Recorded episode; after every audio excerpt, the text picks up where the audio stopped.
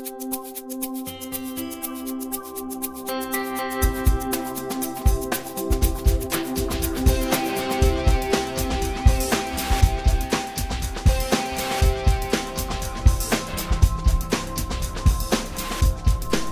folks. It is Tuesday, September 13th, 2011. This is episode 16C of the Bad Dog Book Club. I'm Skip Ruddertail, your otter editor, and with me, as always, even though he's not with me, is. Toonces is the driving, the, the uh, uh, reluctant driving cat. But should we should we explain the the part C thing here? Like what exactly what happened? Yes, yes. So uh, we are recording remotely for the first time ever, uh, and trying to set up a little bit of a Skype thing because somebody forgot to bring their microphone with them. Mm-hmm. Yeah, Somebody. somebody, somebody that's not Skip and is involved in this Maybe podcast. a cat or a raccoon. One or the other. Uh, forgot his microphone. And normally, how people do these things, when we talked with like Cam Hirosaki and stuff, they bring their own regular recording gear along and they do a Skype chat, but with headphones on, and they just have their normal microphones set up next to them, so it'll record one half of the conversation. Their partner at the other location will have one half of the conversation recorded, and then you put them together later Hot on. tips with Skip. Uh, yes, there you go. Because I had no idea, but this is what everybody does apparently. So we were going to do this, but you know, we we had a little slip up with the microphone. So uh, Toonces' partner will be bringing that up before next time. But anyway, so we had to kind of do a little workaround with the Skype thing. Set it up last night. We did the show, and I discovered I had used the wrong mic on my computer, and so my sound half was totally fucked up. So that's why we're episode C because episode B was is lost to posterity. And- and- I guess technically we have half of it. Um, if, if people want, but it'd be a very weird conversation. Like Toonces would Just just me talking with talk to myself like I usually do. Yeah, but with long, long pauses in between. Yeah, where I'm listening inquisitively Uh, and going, so- yeah, yeah, right. So between the two of us, we might eventually get a show out, and hopefully this is Mhm. it. Um, and- yeah. So this week we are discussing Foozzzball's. You can't. You can never go home. Uh, and it was read for us this week by Soren, um, who I thought did a great job, and, and Foozzzball did a great job of the story. So uh, let's let's we actually, get down to it. Let's discuss it. all right. We did get a nasty comment on the reading, though. Should we? Oh yeah, yeah. What was that about? I don't know. I thought it was really rude, though. I, I just, I wanted to point it out just because I don't know. I thought for through like maybe 15 episodes, I was really surprised at how we had not gotten like a single like, nasty or negative comment about anything. We'd gotten some constructive kind of you know negative responses, but you know just hadn't really been into a story, didn't quite get what they liked. And, you know, we've even had our own points there, like a couple weeks ago, when I just you know, no, me and Spark just didn't like. Um, Alflore's story, but like, we just, we just got like, like the, for the first time, like a sincerely mean spirited comment from somebody who just was saying nasty things about somebody who was only volunteering their time for uh, something that we all think is just a fun project to be involved with.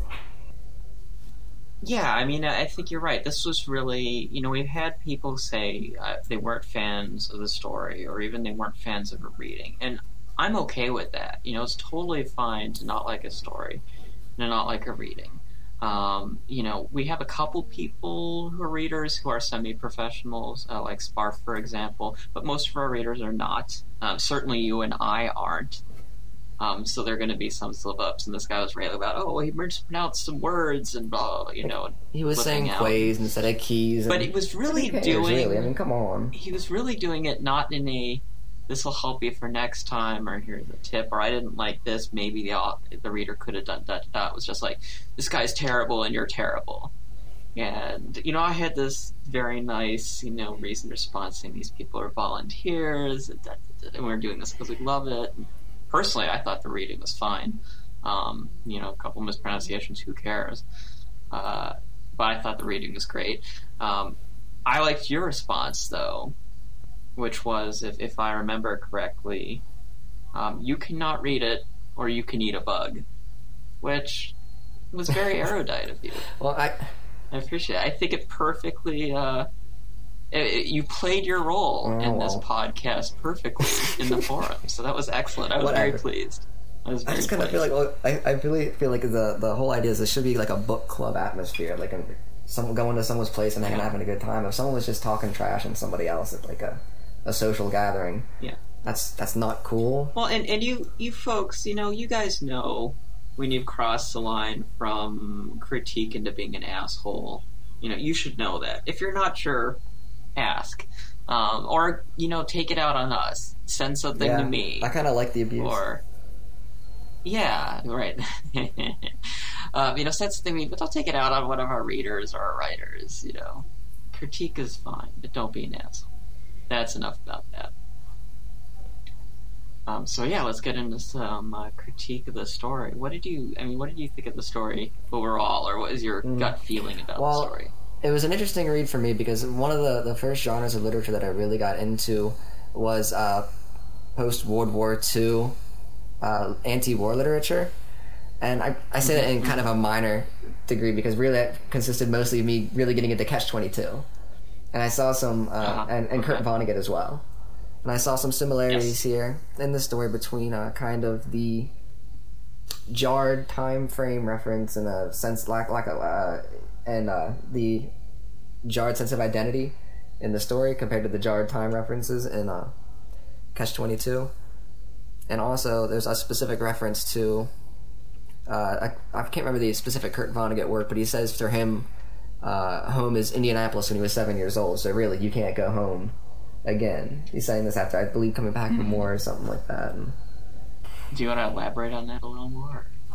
Home is Indianapolis, and so you can't Well, because home i- isn't necessarily just a geographic location. It's uh, a time or a state of mind. It's something that is, you know, temporal. I, I guess, yeah, no, I think you're right. You know, this is, and that, that's the main problem in this story. I mean, obviously, you can physically go home, unless this is a ghost story. Let's And of course- that. I don't think it is. I think that's a remote possibility, but we can clear You can't turn later. back the Um, hands of time. Is more or less the idea here. Right, right. Your home, if you are right, is, is a state of mind in this case, and in a way of thinking about the world or being, um, and that has been irrevocably changed for him by his experiences fighting this war. And he feels it's obvious in the restaurant scene. He feels that the people back home, their view hasn't been. And I think there's kind of this con- this feeling on his part that he will contaminate or destroy their world just by his presence there. Right. And so there's a little bit of uh, what's trying to be a, a selfless act um, that he feels out of place on his own, but he feels like he shouldn't belong there because he'll destroy their world Like the toxic rain that they the can't way drink. his has been destroyed.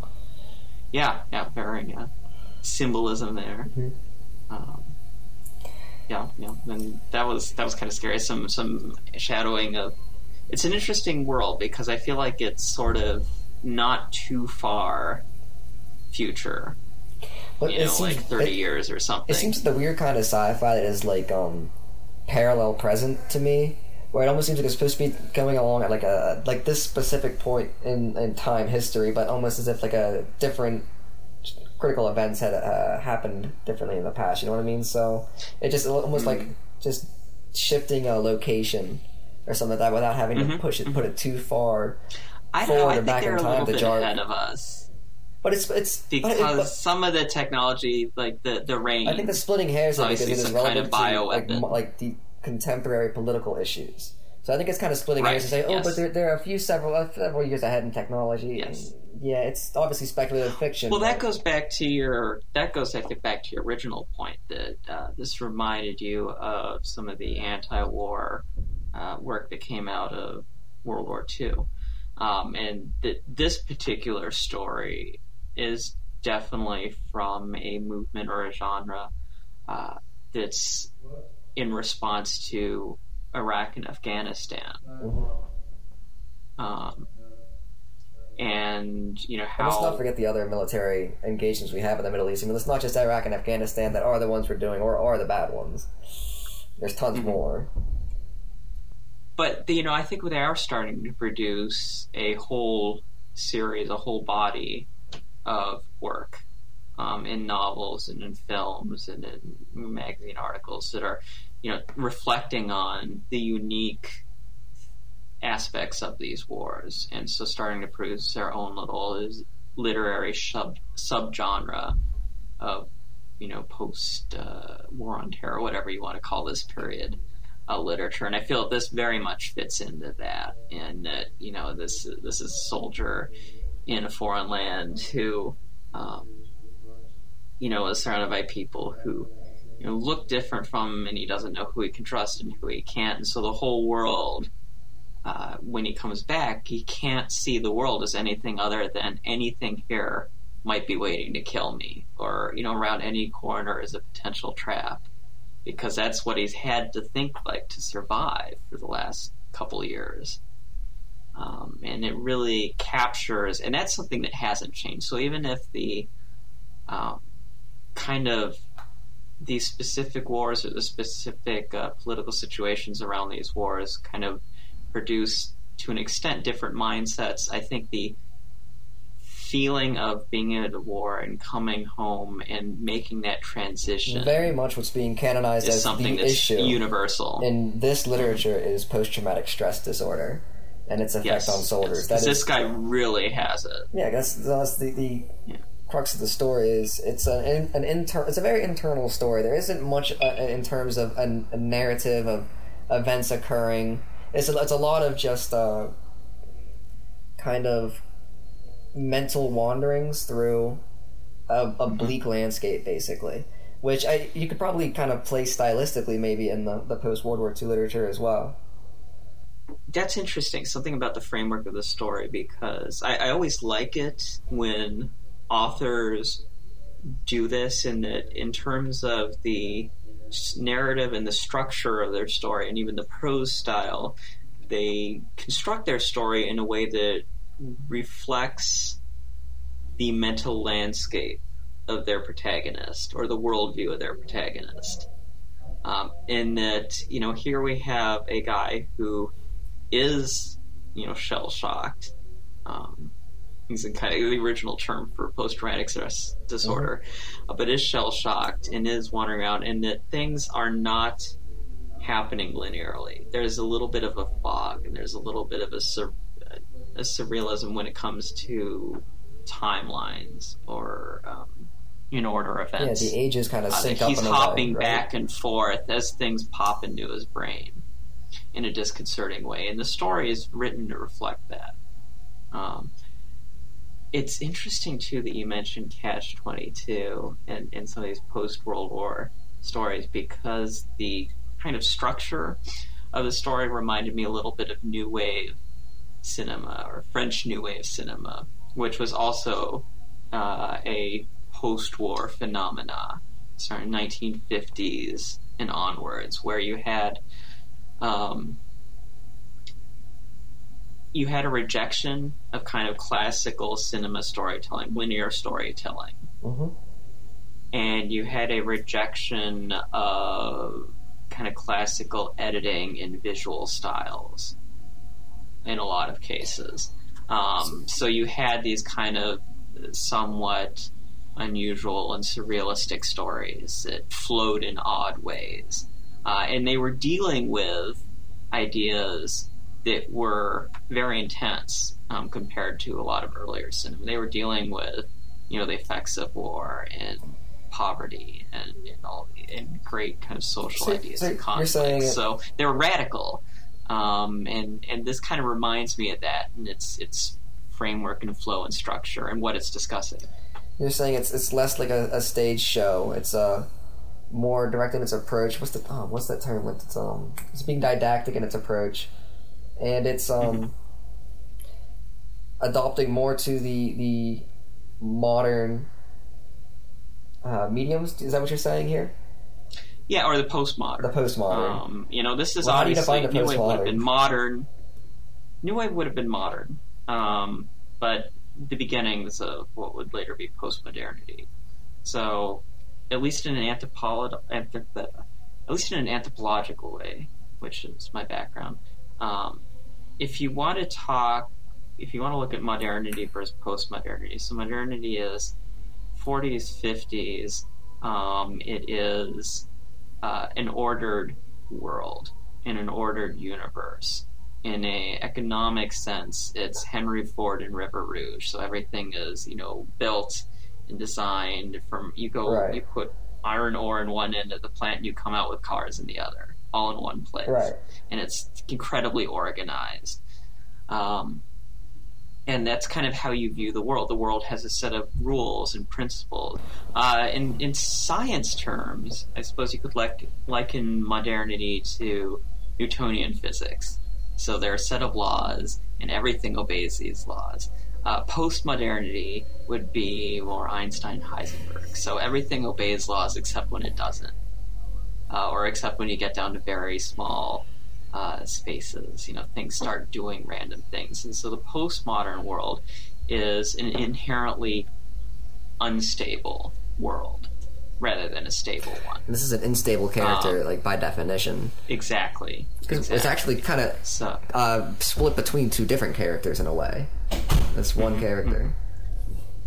Right. It, it, it you know postmodernity is there there aren't clear answers um, in stories that are you know postmodern framework and and movies are you know there aren't clear good guys or bad guys you know so all the popular comic book ap- adaptations now you know in the modern era they would have been you know here's Batman here's Superman and they have problems but they're good guys and in the postmodern one they might have really serious problems or be like very gray characters or do very bad things occasionally and so they aren't really good guys um, so there's some examples and i'm sure people will quibble with me and disagree but that's okay feel free to do so in the comments No, sure. Um, I wish more people would shout me down in the comments. Though. That'd be fun. Because I mean, it, Yeah. it would be good to be able to like loose my aggressivity every once in a while. Except you know, nobody ever touches. You do, like, yes. like, Well, Sparf. We went uh, went to a ball game with Sparf and Manji as partner uh, last week, a Nats game, and we were talking about. Well, I was saying, you know, I'm an anthropologist. I, I like I watch people. I study. I see what they do, how they react to things, what they think about things, how they feel. And I said, you do that too, but whereas I like, you know, sitting back and watching, you do it in a way that you say or do outrageous and upsetting things that you usually don't even believe yourself just to provoke a reaction that's and then see what they the do. So that's how that's how you study their behavior is you stir up the nest and then see what people do. Uh, so we, uh, you know, I'm just saying, there's nothing wrong. what if with that's just that. what I Uh, want you to just think? But you are also a, uh study of human behavior. you just go about it in a more proactive approach than I do. You are also a study of human you go. behavior. Is the worst come along line I've ever gotten. No, I'm way more direct than that. it's like take off your pants. There you go. Um, so, but yeah, this story is like like a good postmodernist story. I think kind of left me in a lot of ways, being like not totally sure I know what happened in it. Um, You have to do some like some kind of like syncing up of the dates and like almost like hard math to kind of figure out what's being what's going on in the story here, which uh, we believe is that this one character is being split up into into two to you know get across this idea of a dislodged identity, and he's coming home and he feels uh, like a stranger, more or less in his own in his own uh, home, and they're also compounding this might be just the semi-futuristic concept where uh, like so like these furry soldiers are cloned or something like that. I don't know. well, right. That that's a couple. I guess you know maybe I mean, you were telling me about this, and I, I lost I lost track halfway through. So you could explain it to me again. Okay. Well, I there are a couple things. I guess you know the first question is okay. Our protagonist is Everin, um, who is a dog person, and yes, uh, there are little hints in the stories, and he has a whole universe. This is the War Dog series. This is a story from that. Um, so we should point War that out. You can check him out as Foozzzball and FA. Foozzzball. Uh, Foozzzball is with three Z's. That's important. But this is, you know, one story from this universe, and I haven't read all of them, but I believe they're genetically engineered dogs who, at some point in the recent past, were you know went from being basically slaves to being actual citizens. But as we know in Oh. America, well, as we know in America, history carries a big weight. So even though they're citizens, you definitely get signs and feelings that, um, you know, they're they're that's not the same as being you know white, middle class, and wealthy. Let's put it that way, um, and male. Uh, so there, there are definitely some disadvantages, and that's probably one of the reasons he's in the military, and a lot of his friends are in the military because it's an opportunity that's accessible to them. Uh, but so we've got Everin, who is our protagonist, and probably because you know we follow Everin's story here, and him him arriving home in his home city, San Yedras, and you know walking around in these flashbacks to being in Tajikistan, uh, and where obviously during his tour there was an ambush and uh, several other people in his platoon were killed, Mm-hmm. um, including uh, and Ensweiler, uh, who you know It was this Snowden's secret, basically. graphic metaphor. Yes, there's Ensweiler who's killed, and there's some other people who are killed. He talks about people over at the machine gun nest in the base, and they could hear them and microphones, you know, dying, uh, which is terrible. Um, but he gets to this town and he goes into a restaurant, right? Mhm. Which is just a little, you know, storefront restaurant in this town run by a family. Um, said Everin loved his family, that's pointed out. And he would have written home to them every day if he could have. And so he goes into this little restaurant and there's a waitress there who's a girl who's 14 and he's 21 so he's seven years older from her well then we go on to find out as we read the story that um, when he was little when he was 13 he took his sister who was six to the pier and you know gave her ice cream. And this is one of his happy you know back home memories that he can't go back to. Um, so he's seven years older than her. Well, here's a girl in a restaurant who he is seven years older than, and there's a woman and a man who are the girl's parents who run the restaurant. And then we learn that um, Everin's family uh, is seven, you know, has a sister who's seven years younger from and has parents who run a restaurant. So we get a question then Is this the world's largest coincidence done for the sake of storytelling? Mm, Um, or- Right. Or are these actually is, is this actually his family? Um and I kind of wonder about that because we do know from these hints that they're genetically modified that you probably it's probably hard to tell these dog people apart very easily if they're siblings. Um, and, and there'll be hundreds or thousands of siblings, it sounds like. And so that's why there's a little bit of trepidation. Um, and clearly, she, the waitress is awkward. Um, she hesitated, staring at him for a while, but nicely, kindly. Um, do you want to see? She's trying to figure out who is. I think she's trying to figure out if this is her brother. Finally, they ask his name, and instead of answering them, which is weird, he pulls out these dog tags. Uh, Everett. on them, and they say, "Oh, Everett, that's nice. Do you know our son Scartho? Have you heard of him?" And he says he doesn't.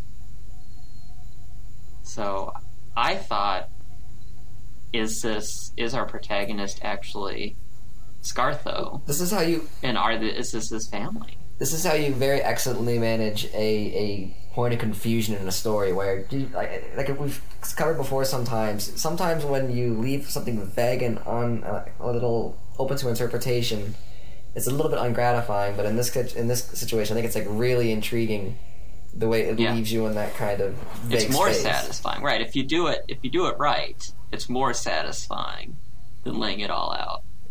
Um, so that was one question I'd be interested to see, and I'm sure like Foozzzball will be like, "You're totally wrong." You know, it's da da da da da. Yeah, but what is he? What We does he know? He's just the author. Right, exactly. That's also another interesting point. I think that can be made is that this is just a general point, not about this story in particular. Um, this comes to mind with uh, maybe Lucas and the Star Wars movies, which you've seen now. But at a certain point, I there, there's kind of a transition. I think when you put your story out there um, and you release it to the public, in an extent, it's as much the public or the readers or the viewers' story as it is yours now. Maybe it's even more their story than it is yours now once you put it out there. And there there is a kind of power in, in an interesting thing that happens, I think, as people lay claim to a story um, once it's out there and make their own interpretations of it. Uh, yeah, I mean, culturally, know, let's, let's, think about you know think about and there's there's some empowering things. I mean, look at you know a lot of the older movies that where people you know gay people made took meanings from a lot of old films and said, "Oh, this is a gay character. This character's journey is something that I can make empowering, even though there's nothing explicitly in the film that makes it about gay characters." My favorite thing is when I'm reading an old book and they're using the term mm-hmm. queer to refer to strange behavior. However, yes. the strange behavior they're describing is men acting effeminately. You know, there's a whole uh, great studies of, of queer meetings and pre Hays Code cinemas. Fantastic stuff. We can get to that. This was Upton Sinclair's um, the, the the Metropolis was one of the most homophobic characters I've ever. Upton Sinclair does not get near enough credit for being just a horribly bigoted writer. By the way, it's hilarious. I mean, just read like I mean, everyone thinks like, oh yeah, the jungle. I mean, like people getting killed at the factories. It's so awful. Like actually like, read the text mm-hmm. sometimes. There's just so much like racist imagery actually in it. It's fun. Yeah. Well, that's one of the interesting things. It is weird, you know, when we read authors that we admire um, who, you know, for one thing, and then they do something else that's totally repugnant. Uh, it's always bizarre. It's a weird feeling. Or like, uh, there's a whole big to do. It's not quite this week. I don't know if you it's... followed this at all with Orson Scott Card. Yeah, I'm gonna say it's not like an Orson Scott Card level of repugnance. It's just like this like old timey right. oh like ni- early 1900s people had totally different value sets of values. Yeah well, that's true. I think you do have to look at things a bit through a historical lens there. Um, but yeah the orson scott card thing. I don't know. What did you think of that?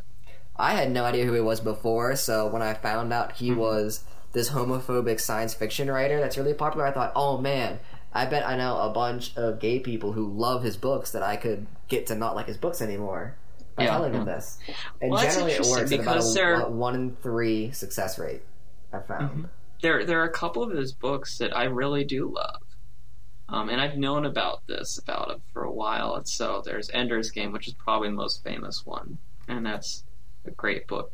I think his better book is the sequel, which is Speaker for the Dead, which I like as an anthropologist. Um, and I won't go too much into it. But it's interesting because it is such a compassionate and understanding book in so many ways.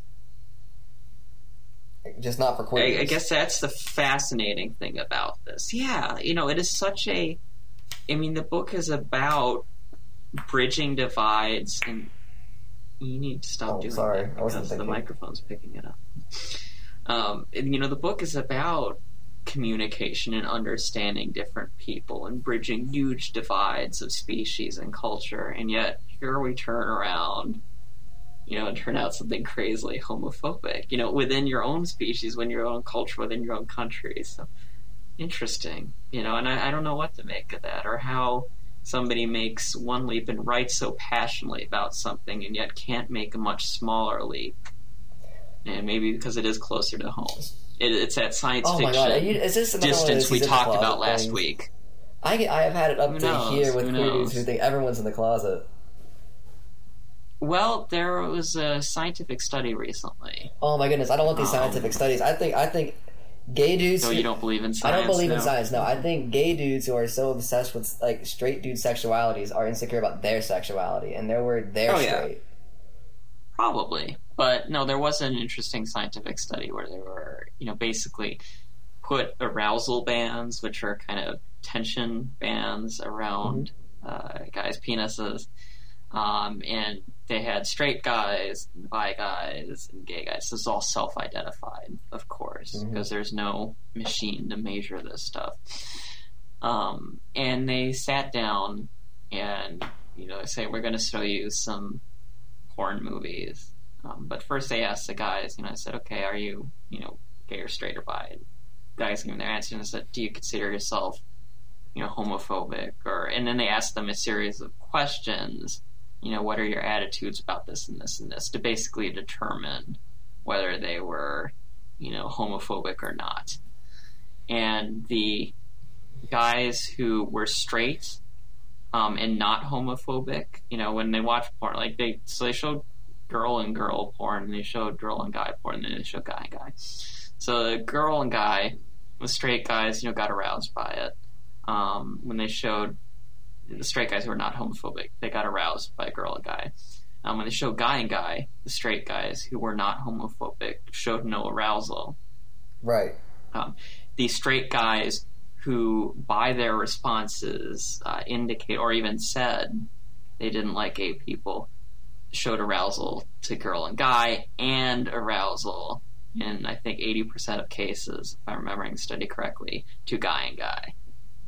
So, which and you know make of that what you will. Um, so I think I no, I don't. I don't care if you- I, I will. I absolutely agree with you saying that not all straight people are gay, but I think maybe a good percentage of the most vocal anti-gay ones may have some tendencies. Let's put it that way. Is that really such a controversial statement, though? I just the way I feel it is look, if you like, I don't care if passing a Richard Simmons VHS makes you pop a Woody. If you don't want to be gay, don't be gay. This is the best club I've ever been a part of, and you know what? There's the door.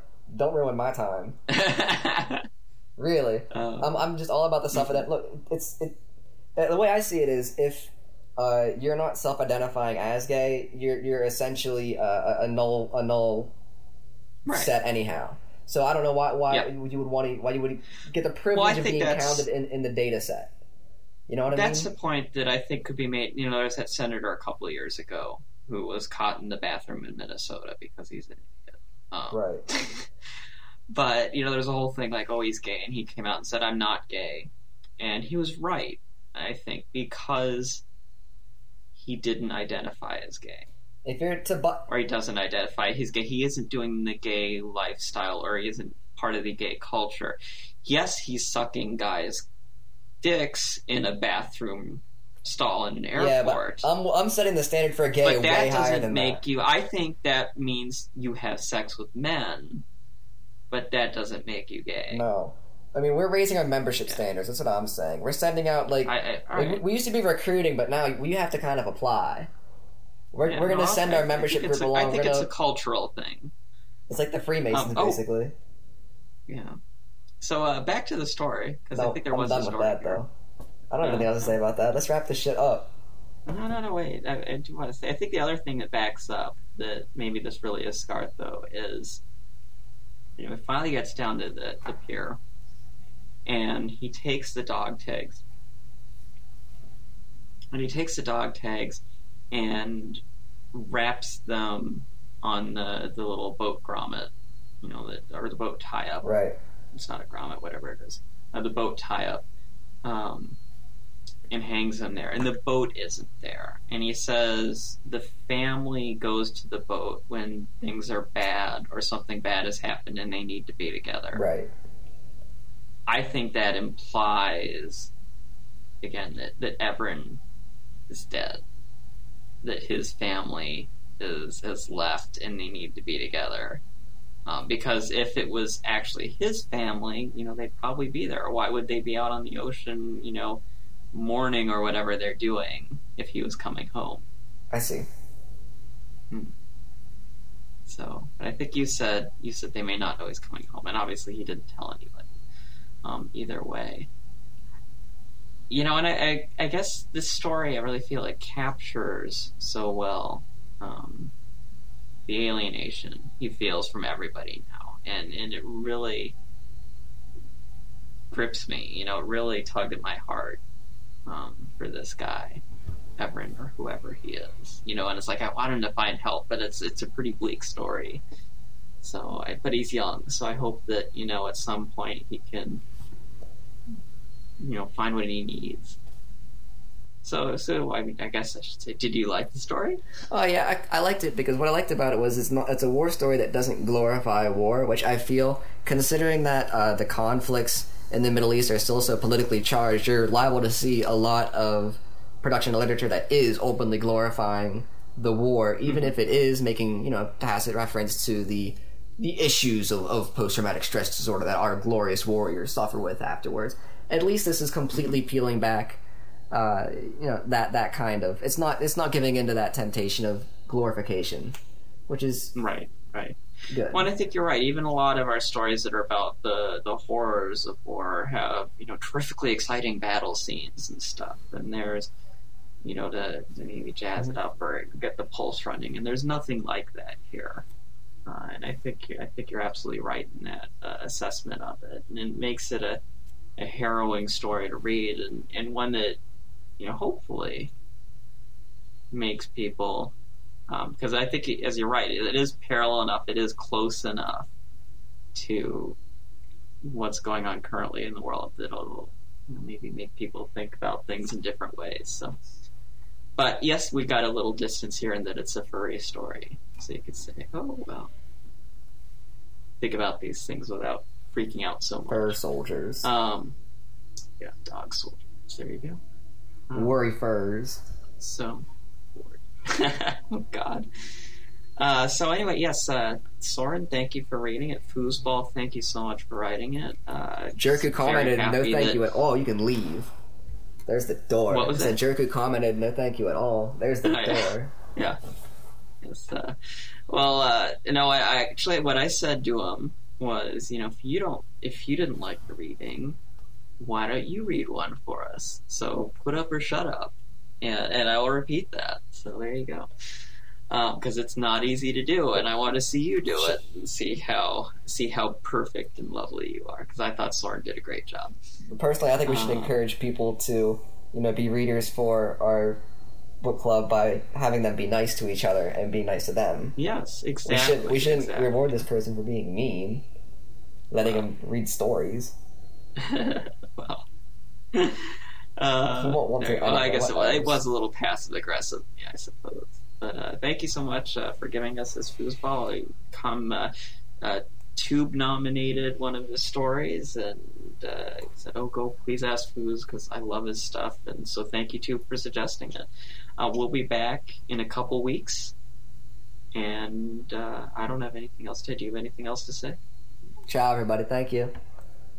Yes, and hopefully, uh, like I said, I think the sound will be okay. It'll be even better next time. This is our first remote, so it's an experiment for us, and we're sorry for the delay, but we hope you enjoyed it.